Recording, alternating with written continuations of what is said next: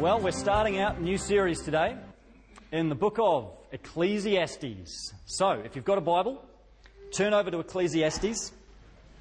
Hopefully, some of you have had a chance to read it over the last couple of weeks. Some of you may, may have read it before, or that may have been a whole new experience. I've had some conversations with some of you that have read it and asked questions like, What on earth are you going to do with this book of the Bible? And, and, and, and, and those questions come up, don't they? When you read this book, you, you have questions like, What on earth is this? How does this book fit with the rest of the Bible? Might have been one of the questions you had. Why, why does this sound so different to everything else that you read in the scriptures? It's such a different voice. It's like the rest of the Bible is an orchestra all playing one song in harmony, and then Ecclesiastes is just off on its own melody just off doing its own thing. It just sounds so incredibly different. And that melody doesn't always sound particularly pleasant. It's like Ecclesiastes is set in a minor key. It, it's, it's pretty depressing stuff. Calls into question the meaning of life. What's it all about? Why bother? You might have got to the end of the book and wondered, why on earth am I even bothering with my life? What's the point of all this? Why is this guy such a manic depressive? What is the problem? Why is it so hard? Why is everything meaningless? Why is this so negative? Why is there such skepticism in this book? Why is he such a glass half empty kind of guy? Uh, and, and for that reason, Ecclesiastes is often a bit of an embarrassment to Christians, and we don't pay much attention to it in the Bible. We sort of sideline it in favour of much more important books, we think, like Romans and John, you know, these are the important, these are the ones we, we're supposed to be reading, right? And Ecclesiastes, this is just off to the side, kind of in a less important. We, we tend to create a hierarchy in the Bible of the books we think really matter, and then these other obscure things that are just, you know, how did this even, how did it even make the cut? You know, maybe someone was just taking bribes on the day that they were choosing the books for the Bible. I don't know. How did this even get in there? So it's just kind of a, this weird book that sits there. We don't really know what to do with it, and, and sometimes we, we try to maybe bend it this way or that to make it fit with the rest of the Bible, but it really doesn't want to, so we just tend to ignore it. A lot of the time, as it's just too weird, it's just too bizarre, it's just too different. And those are the things that really have caused me to love this book. Because it just refuses to conform, doesn't it? It just it refuses to say what we think the Bible should say. Because we want the Bible to be this nice little tidy book with a ribbon around it that falls out of heaven onto our lap and just dishes up these nice platitudes about life that we can say to one another and have warm, fuzzy feelings inside. You know, and Ecclesiastes just refuses to be that. It doesn't dish up this nice, tidy, system of theology that is orderly and coherent and watertight and logical and stable. It's messy and it's gritty and it's, it's full of paradox and even, I think, contradiction. And it's tough, but it's real. It's real life. It, Ecclesiastes just refuses this kind of disconnection that we often set up between faith on the one hand, and real life as it actually is on the other hand. Often we just live in this world where we say we believe these certain things and we've got this system of faith, but then there's our real life is over here. And Ecclesiastes will just have none of that. It confronts head on the, the realness, the ugliness, the brutality of life as it is, as we encounter it. And it tries to make sense of God and faith and what it is to follow God in the midst of those realities of life. I think Ecclesiastes rewards those who really wrestle with it. It doesn't always reward a, first time surface reading, I know. It can just sound morbidly depressing. But if we wait patiently with it, and we really burrow into it, and we listen, it's got some real treasure. And it's got the potential to lead us into a faith that is richer and deeper and more real and more able to deal with life actually as it is rather than as we might want it to be. That's the potential that Ecclesiastes has got. So, what I want to do this morning is make some comments just by way of introducing this book. Next Sunday, we'll dive into chapter 1 and get stuck into the text itself. But today, I want to give you a bit of an overview just to provide us with a roadmap for where we're going and some ways of thinking about what this book is at a big picture level because it's important when you burrow into the details that, that you don't lose the wood for the trees. You don't, don't lose a sense of the whole thing and what it's about and what it's trying to do. So, hopefully, when you came in, you got a handout this morning, and you might want to follow along with that handout. If you're a writer, feel free to fill in the gaps, um, but you don't have to do that, up to you. So, that may, may, may just be another way to learn as we go along here. But Ecclesiastes is part of this genre in the Bible that we call wisdom literature. Wisdom literature. And Israel wasn't the only nation to have wisdom literature. There's a lot of it around. A lot of different countries have their own wisdom literature. It's really a way wisdom literature tries to make sense of the world and seek to live well within it. Wisdom literature is about making sense of reality, sense of the world as we see it, and then living well, living rightly within the world. What does it mean to live well? What does it mean to live wisely? And within Israel, within the particular wisdom tradition of Israel, you have wisdom teachers or sages, as they're called. Not sage as in the herb, but sage as in the wisdom teacher. Sages. And they would impart wisdom to Israel. And the starting point for wisdom within the scriptures, wisdom literature in the Bible, is the reality of God. And this is never questioned, even in Ecclesiastes. Hard as it is, and, uh, and, and, and depressing as it is at times, it never questions the basic reality of God. The author of Ecclesiastes is not an atheist nor an agnostic. He has a lot of trouble figuring God out, but he certainly believes that God exists and that God is sovereign. And so that's the starting point for wisdom literature that God exists, that He is real, that He has created all that exists, and that He sustains all that exists in some ways. In some way, He is providential over the world. And so, therefore, in view of Yahweh, in view of God, what is it to live wisely? What does it mean to live well within this world? And Ecclesiastes is part of this genre along with Proverbs and Job. Those are the other two books. A little collection of three. They make up the wisdom literature in the Bible. And even though they're part of this genre together, they are amongst themselves very different books.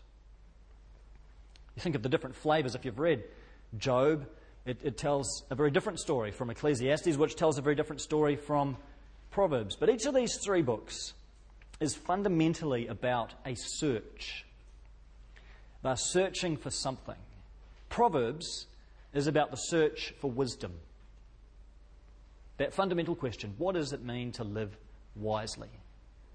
What is wisdom? Where does it start? Where does it end? How do I know how to apply wisdom to the complexities of life in front of me. And Proverbs just lays that out all kinds of examples, all kinds of situations. What does wisdom look like within the world and within everyday life?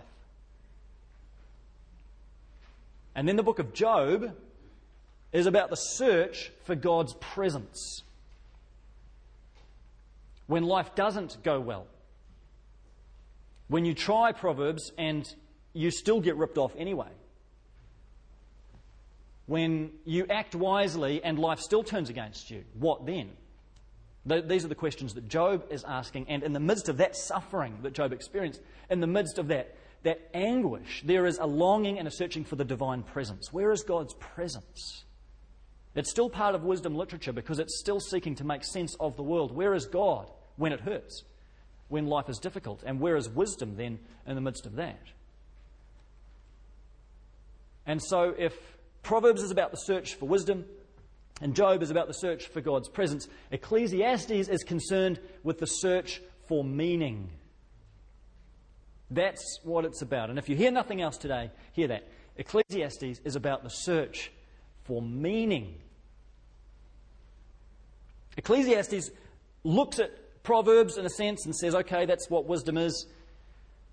And it looks at Job, who says, well, I tried that and it didn't work. Look where it got me. And Ecclesiastes steps back and says, Well, in view of all of that, what does this all mean? What does life even mean? And what is the point of it all when God seems absent, when things seem difficult, when life just seems meaningless, which is the word that keeps coming up? What does it all mean? And it's just such a modern question, isn't it? That's the amazing thing I think about Ecclesiastes. It just has no trouble speaking across two and a half millennia. You know, some parts of the Bible just seem so outdated and you have to work harder to try and find the relevance, and it's always there. but it takes a lot of work sometimes. Ecclesiastes just taps into the modern, or you could even say postmodern, search for meaning.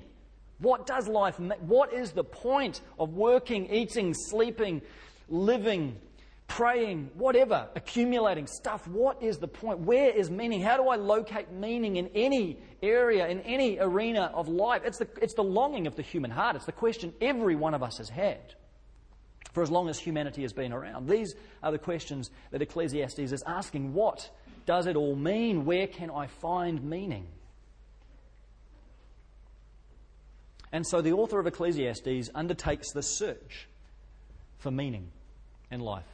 And it is that it's a search, it's a journey. He's a pilgrim on the road trying to figure out what does this all mean? This person who wrote Ecclesiastes, or at least this, this person who is the main voice within Ecclesiastes, the Hebrew name for him is Kohelet. It's not a, it's not a proper name like John or Mary. It's uh, often translated as the teacher. But I think there's a better translation. And in this series, what I'm going to do is follow Eugene Peterson in the message translation and call him the quester. Because that actually gets closer to who he is. Don't think of the author of Ecclesiastes so much as a teacher, like a rabbi, who is instructing his pupils. Think of him more as a pilgrim on a journey. So when you come to Ecclesiastes and you're reading Ecclesiastes, we're not so much sitting at the feet of a great teacher, but we're walking alongside a pilgrim who is himself searching for meaning. He's trying to figure this out. He's not got it all figured out and telling us. He's trying to work it through, and he's allowing us to listen in on the conversation. He's allowing us to walk with him on the journey as he asks the questions, as he wrestles it through, as he comes up with this conclusion and then this conclusion, and this might sound different to that, the tensions, the wrestling, the grappling. We're, we're, sort of just eavesdropping on this conversation that he's kind of having with himself and walking alongside him. So he is a guide, and he's a faithful guide, but he is also on a quest. And so we'll call him the quester, not the teacher to try and distinguish that, that his role really is a pilgrim and not a rabbi. Now, traditionally, the identity of this quester has been linked with King Solomon. And it's been believed that King Solomon, because of some references in the first chapter that sound like King Solomon is the guy writing it, talks about being the son of David, talks about being king over Israel. People have thought, oh, the quester is King Solomon, and that's just a title that he's using in order to, to, to, to write this book. But I think for, for several reasons, the quester is not King Solomon. And uh, because there are some, some kind of technical reasons for that, I have done a, a separate little podcast on who wrote Ecclesiastes. And if you want to go more into the authorship question and uh, look at the, the issues behind why I don't think Solomon did write Ecclesiastes, you can get hold of that. It's just 15 minutes, a little mini message. It's up on our website and the teaching site. Go to that, and you can uh, just I just walk through some of the texts within Ecclesiastes that I think show why Solomon didn't write Ecclesiastes, why the quester is not King Solomon. But I think what's happening is that the quester, the author of, of Ecclesiastes, is using the persona of Solomon. I think that's that's the strategy. He's, he's looking for meaning in the world, and in order to undertake this quest, he is adopting the persona of a great king. At least for the first few chapters. He adopts the persona of King Solomon. It's like he steps into Solomon's shoes and he looks around the world from Solomon's perspective. As the great, wise king within Israel, what would it have been like? Solomon, who had everything that his heart desired, who accumulated more wealth than anyone else, who had more wisdom than anyone else. That's why he's the perfect persona, because he just embodied the, the, great wisdom of Israel. And so the quester sort of takes on that identity. He's not trying to be deceptive, he's trying to make his point. He's stepping into the shoes of a great figure, the wisest person that's ever lived, in order to look around and try to find where on earth meaning can be found in the world. And that lasts a few chapters, and then he drops that persona and he carries on just as the quester just as himself for the rest of the book. So you need to understand there's that strategy going on. I don't think he is King Solomon, but I think he's using Solomon as a literary device in order to search for meaning in the world. So, what happens here as you go through Ecclesiastes, and what we're going to find is that he starts out on this pilgrimage looking around, trying to find meaning, but he hits these roadblocks. And this is why Ecclesiastes sounds so negative. He comes up against these, these limitations, these roadblocks which stop him in his tracks and prevent him from being able to find meaning in the world. And there are three of them, three major roadblocks that the quester encounters on his journey. There are more than that, but there are three main ones. And by getting our heads around these, you'll start to get a framework for, for where he's going. Three major limitations that he comes across. And each of these are, they're like restrictions that are placed on humanity. They're things that we experience simply by virtue of being mortal. Simply by being virtue of human being human, we experience these limitations, and these are the things that frustrate the quester no end and lead him ultimately to, to decide that there is no meaning in life. So let me just run through these with you. The first one, the first of his limitations, is the limitation of death. There's very little in Ecclesiastes in the way of any sense of an afterlife at all. Any sense of post mortem existence is virtually absent.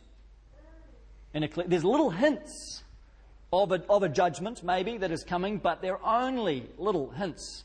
The idea of any future resurrection is completely absent. So let me give you an example of how he describes death. In Ecclesiastes 3, verse 19, he says, Surely the fate of human beings is like that of the animals. The same fate awaits them both. As one dies, so dies the other. All have the same breath. Humans have no advantage over animals. Everything is meaningless. That's basically his view. So death is the great nullifier of all things. It's like at the end of the game of Monopoly, it doesn't matter how many houses you've accumulated because it all goes back in the box. It's that, that's, that's how he sees death. It all, it's the big ending of all things, and everything just goes back in the box at the end of the game, and it's game over. And therefore, if that's the case, if there's just a big full stop at the end of life, everything is basically meaningless because it doesn't matter how much you accumulate and it doesn't matter how great you think you are and how wise you are, it's all just cancelled out at the end of life. So that, that's how he thinks about death. And because he hits that roadblock square on, it's very difficult for him to make much sense of life at all. It just seems like life's meaningless. If death cancels it all out, then life is devoid of meaning. Second limitation is the limitation of wisdom. And this is kind of ironic because the quester is supposed to be a wisdom teacher. So he's supposed to be a great sage. But what he finds on his travels is that wisdom itself, the very tool that he is using to try and find meaning in life, is broken. Wisdom itself can't achieve much. It's like he's looking through a dark cave with a torch, and then his torch goes out.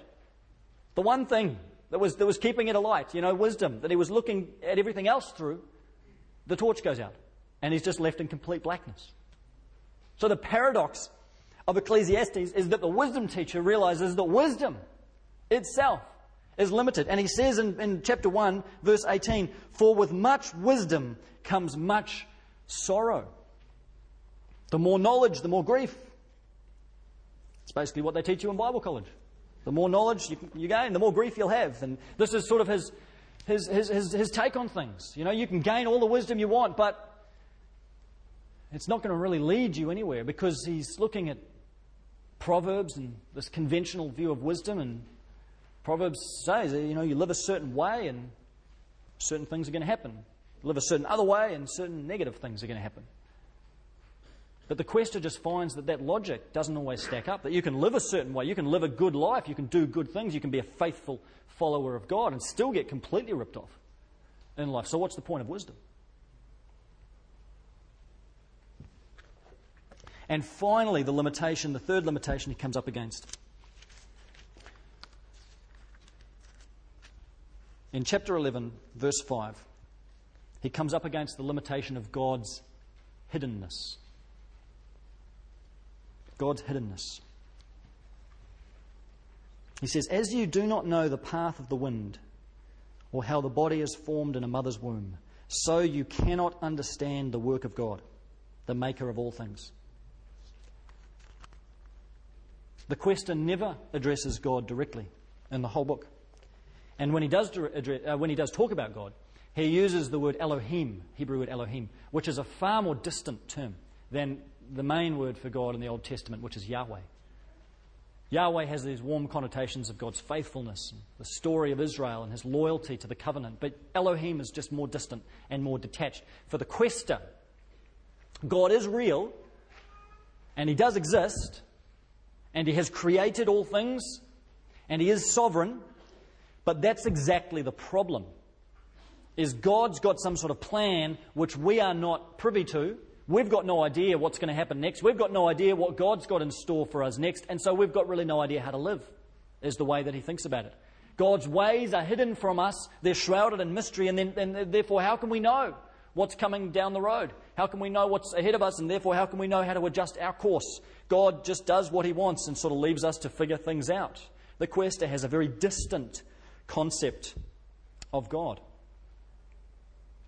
And so he steps back from all of this these limitations of death, these limitations of wisdom, these limitations of God's own hiddenness. And he concludes famously life is meaningless. Meaningless, meaningless, meaningless. We'll look more at what that word means next week, but he just says time and time again meaningless, meaningless. It's all meaningless. There is nothing under the sun that has any meaning. So, what are we going to do with that?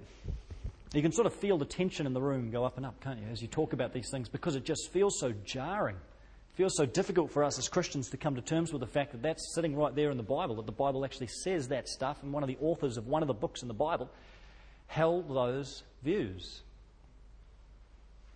Sometimes what people try to do is bend Ecclesiastes so that the quest is not really saying what he's saying.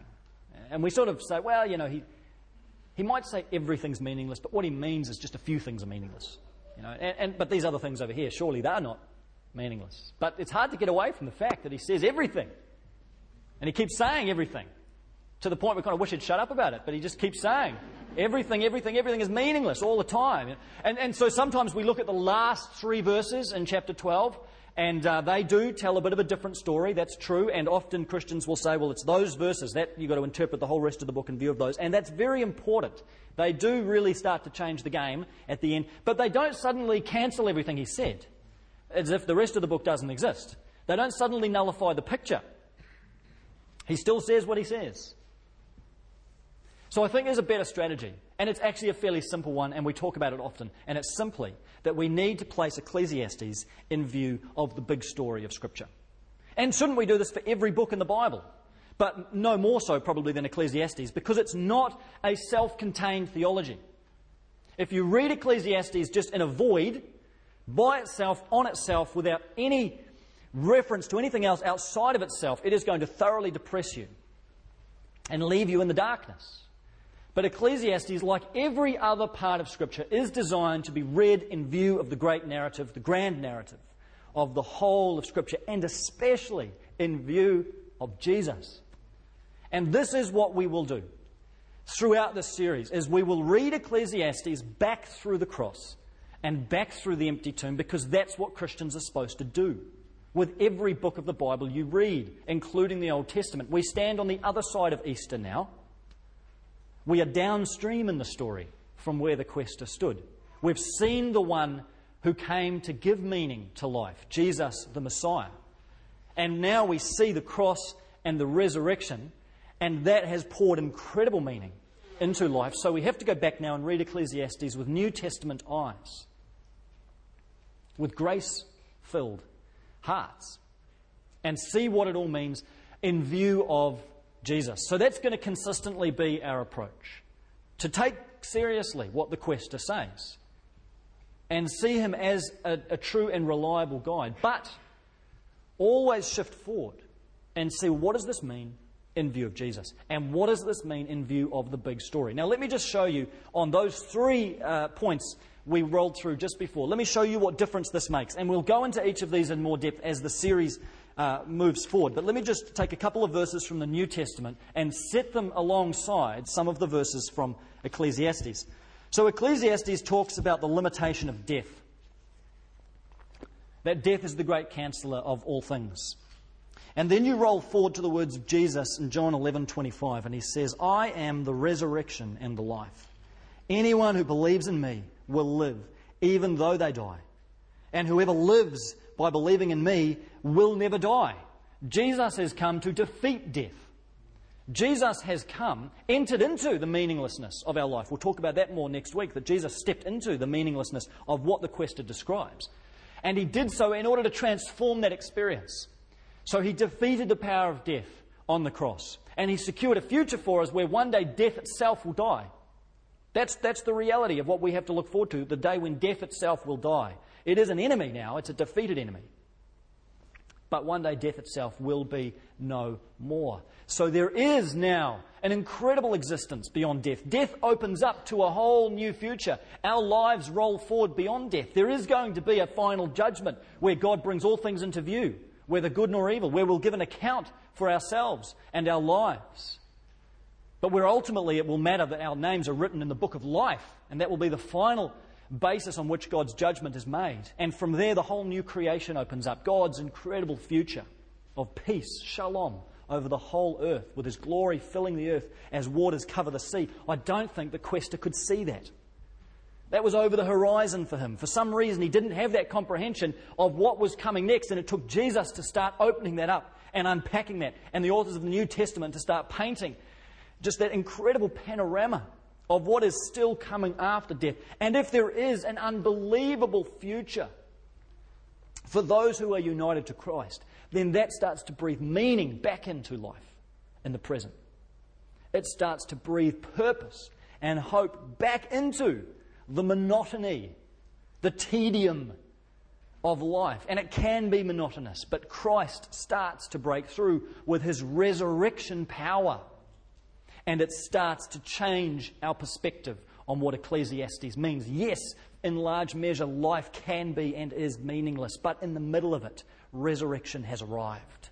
Death has been defeated, and one day it will die. That's the hope that's the future. That's what brings meaning into the present. That's where the quester needs to be brought into conversation with Jesus. And we need to listen to that dialogue. And then the limitation of wisdom.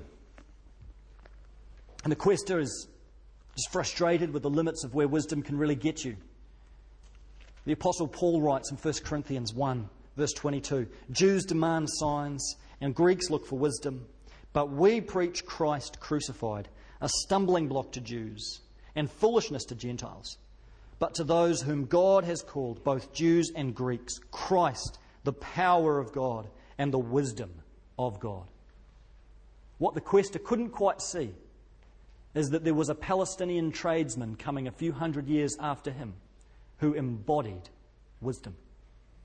Didn't just mean he was wiser than everybody else, but it meant that he, within his own being, embodied wisdom.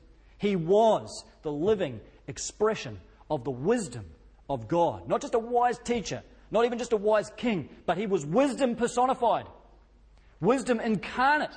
And then, not only in Christ's life, but supremely on the cross, you see demonstrated in all of its seeming folly the wisdom, the divine wisdom of God hanging there on a Roman cross, the wisdom of the crucified one.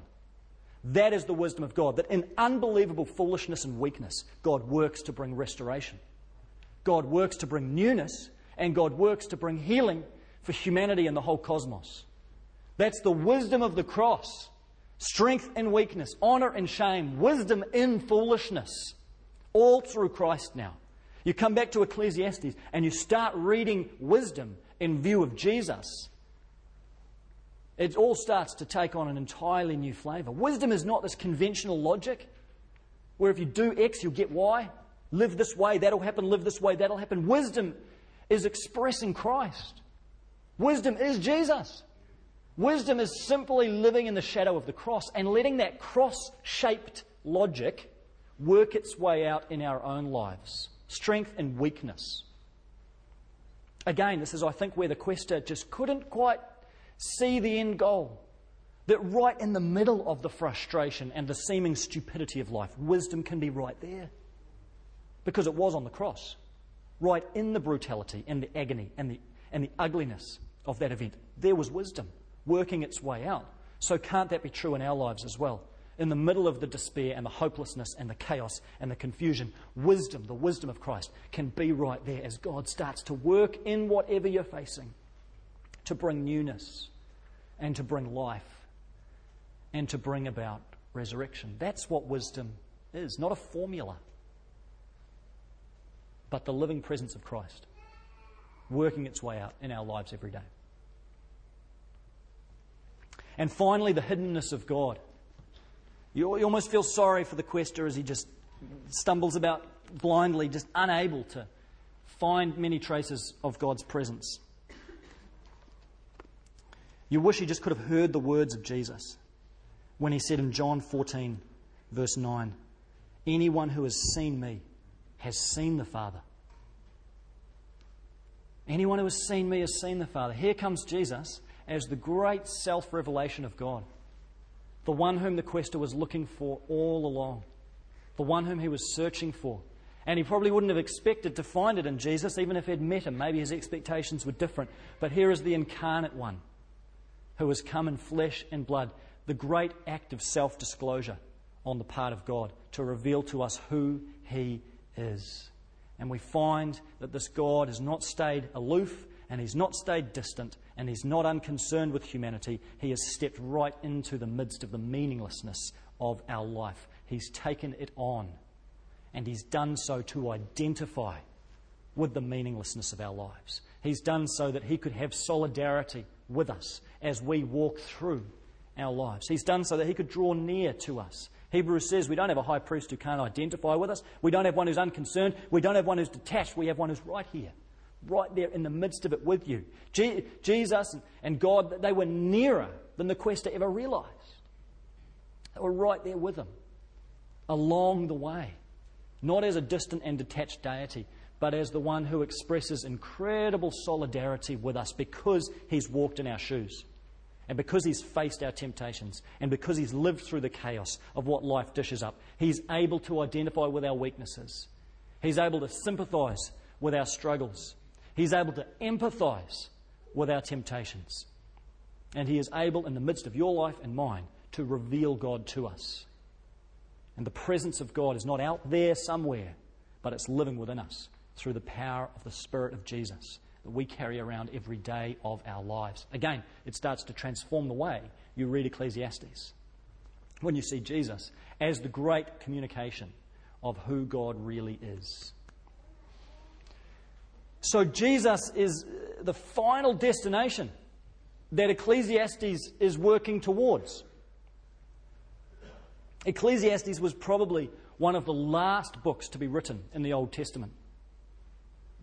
Israel's returned from exile, and, and they're waiting for God to fulfill his promises. They've got a temple rebuilt, but it's not been filled with the glory of God. They've got land again, but not freedom because they're an occupied people. There is no king over Israel, and they're just hoping and longing and waiting and wondering what's it all coming to and, and what's God up to and where is. It's a story in search of an ending. Ecclesiastes is where the Old Testament leaves you before Jesus. It's like the final word of the Old Testament, this longing for meaning. And it points us forward to the one in whom meaning is found. So it's not that the quester is wrong. It's not that we just rip Ecclesiastes out of our Bible. He's not wrong, but his search for meaning is incomplete. And that's how we need to see it. The quester is a guide who's walking with us along a journey. But it's a journey that he can only go so far on. And there comes a certain point on this journey when he turns to us and says, This is as far as I go. And so we've got to cross some terrain ourselves. But we find that just over the hill from where the quester was, we run into the arms of Christ.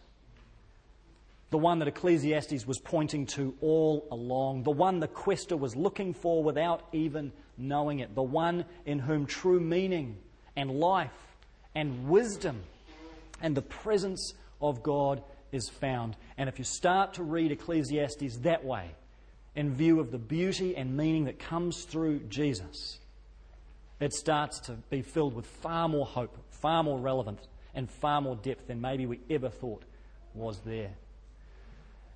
And next week, we will dive into chapter 1. For now, let's pray. Father, we thank you for this book in the Bible. Lord, it's, it's a challenge for us, and it, it shakes us, and it confuses us, and it challenges us because it's so different. But I thank you, Lord, that it, it just sends us running into the arms of Christ. Thank you, Jesus, that you've brought about meaning, that you have brought about truth, that you've shown the Father to us, that you've shown us wisdom, and you've shown us life, and you've shown us everything the quester was looking for. So we pray that uh, this series, this journey through the book of Ecclesiastes, might center itself around you, the one who's come to bring meaning into our lives. Pray, Father, for each of us that you would use this journey that we're going to embark on this year to teach us. We just want to open ourselves up to whatever you'd have to say to us, however you would lead us and guide us, change our thinking, open up our minds. Just give us a fresh glimpse of you and a fresh sense of amazement at the way that Jesus has come to transform our existence. Father, shake us out of whatever we need to be shaken out of. Stir us up, challenge us, and change us and excite us and spur us on. We pray that you would use this journey to do to a good work in our lives and in our church. We commit it to you in Jesus' name. Amen. Connection Point is a joint production between Connection Resources and Shore Community Christian Church. If you would like a free copy of today's message, please email us or phone us on 0800 90 30 90. To subscribe to our free podcasts or to listen to the latest message, go to connectionresources.org.nz.